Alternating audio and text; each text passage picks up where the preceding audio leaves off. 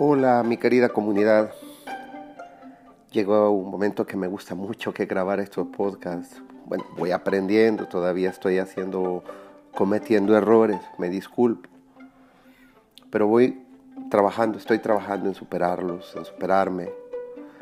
Y agradezco su audiencia, su fidelidad, pero también les pido compartan estos podcasts.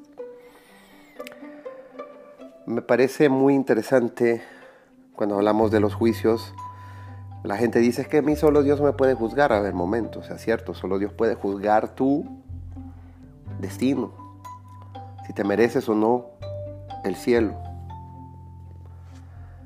Pero tras conocer y comprender la situación, la persona puede hacer un juicio de valor, no condenatorio contra los demás, puesto que eso solo Dios sabrá pero sí valorando la acción cometida.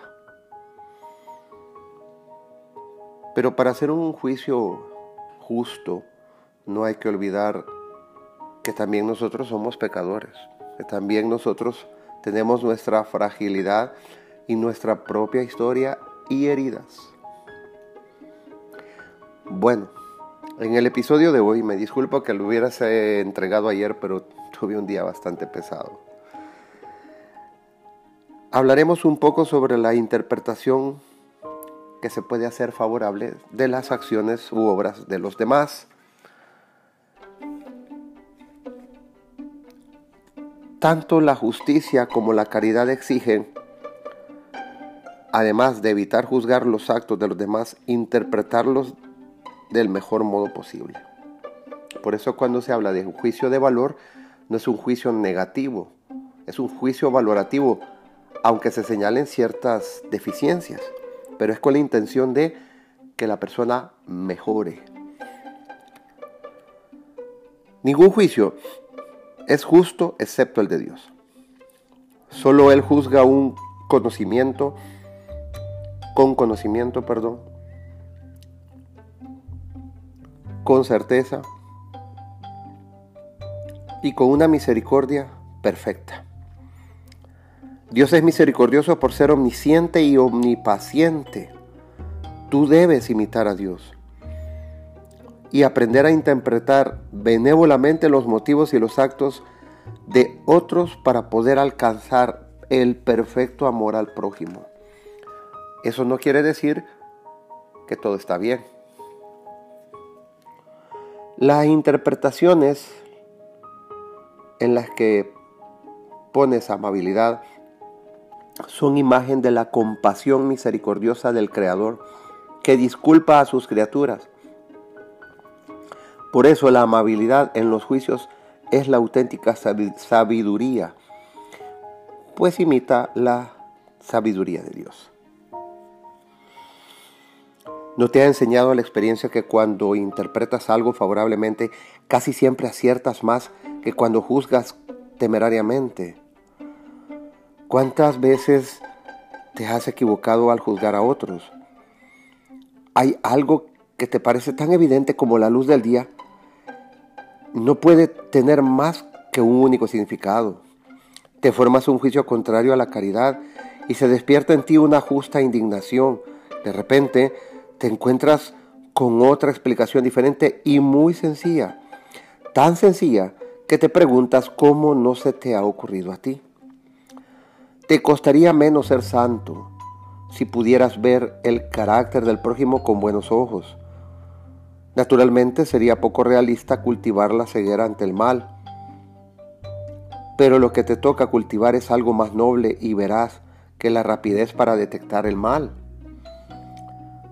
La costumbre de juzgar a los demás con amabilidad es muy difícil de adquirir. No se suele conseguir hasta que no se ha avanzado mucho en la vida interior. Los santos, a imitación de Jesús, han sido misericordiosos y han procurado por todos los medios proteger la reputación del prójimo. Tú no puedes sino seguir sus pasos. De ahí que los prejuicios y la intolerancia son enemigos de la caridad. Si aunque rara vez aciertas aunque es la obstinación la que te hace persistir en tus juicios, aunque te han advertido de tu error, insisten en juzgar temerariamente, estás comenzando a cultivar un vicio que es a su vez un trastorno de la mente, el prejuicio. Cuando prejuzgas, nunca buscas la razón de tu rechazo en ti mismo, sino que culpas de él a los demás. En, una mente inteligente, no, no solo abierta a, las convicciones, sino también sedienta de justicia e imparcialidad, no caben trastornos como el prejuicio y la intolerancia, que únicamente conducen a juicios, rechazos y odios mal orientados. Por eso las personas con prejuicios, además de no hablar nunca bien de quienes no son de su agrado, tampoco son capaces en su estrecha en su estrechez de mente de pensar bien de ellos, tanto que si se trata de individuos como de colectivos. El prejuicio y la intolerancia actúan como bruma que en tu viaje a través del mundo desdibujan y oscurecen lo que hay de mejor y más radiante en todas las cosas buenas y llenas de gloria que te encuentras en el camino. Al excluir la verdad, empequeñeces tu alma. Si te enfrentas a obstáculos de ese tipo, recuerda que no debes permitir que el orgullo empañe tu mirada.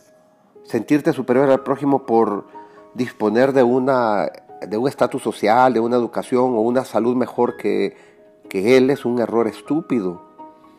Puede que el día de mañana se vuelva, se vuelva al revés. Y aunque las cosas no sucedan, es posible que a pesar de todos sus defectos el prójimo agrade al Señor mucho más que tú. También recuerda tus propios defectos. Además, valora lo que hay de diferente en las personas. Dios ha tenido buenas razones para hacer las cosas de manera que las personas y las familias sean distintas. Y una de ellas es que todos dispongamos de numerosas oportunidades para practicar la virtud de la caridad. Es fácil ser caritativo a distancia, pero donde la caridad se prueba realmente es en la estrecha relación con los demás.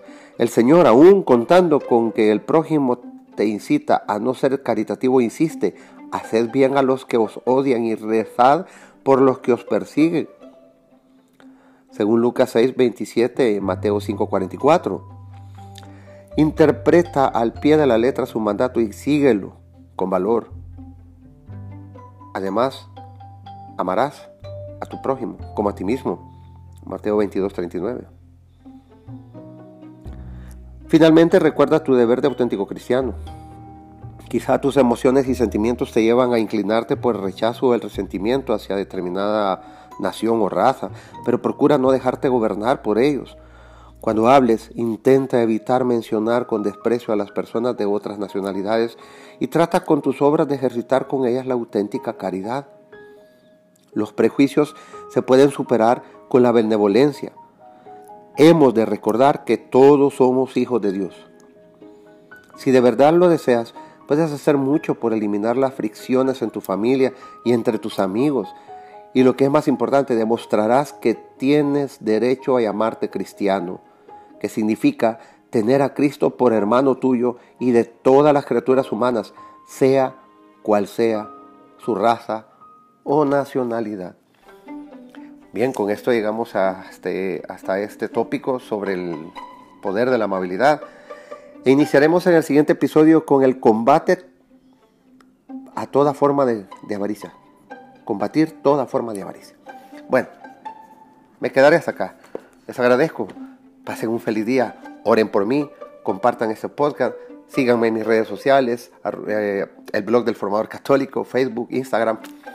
Muchas gracias que Dios nos bendiga.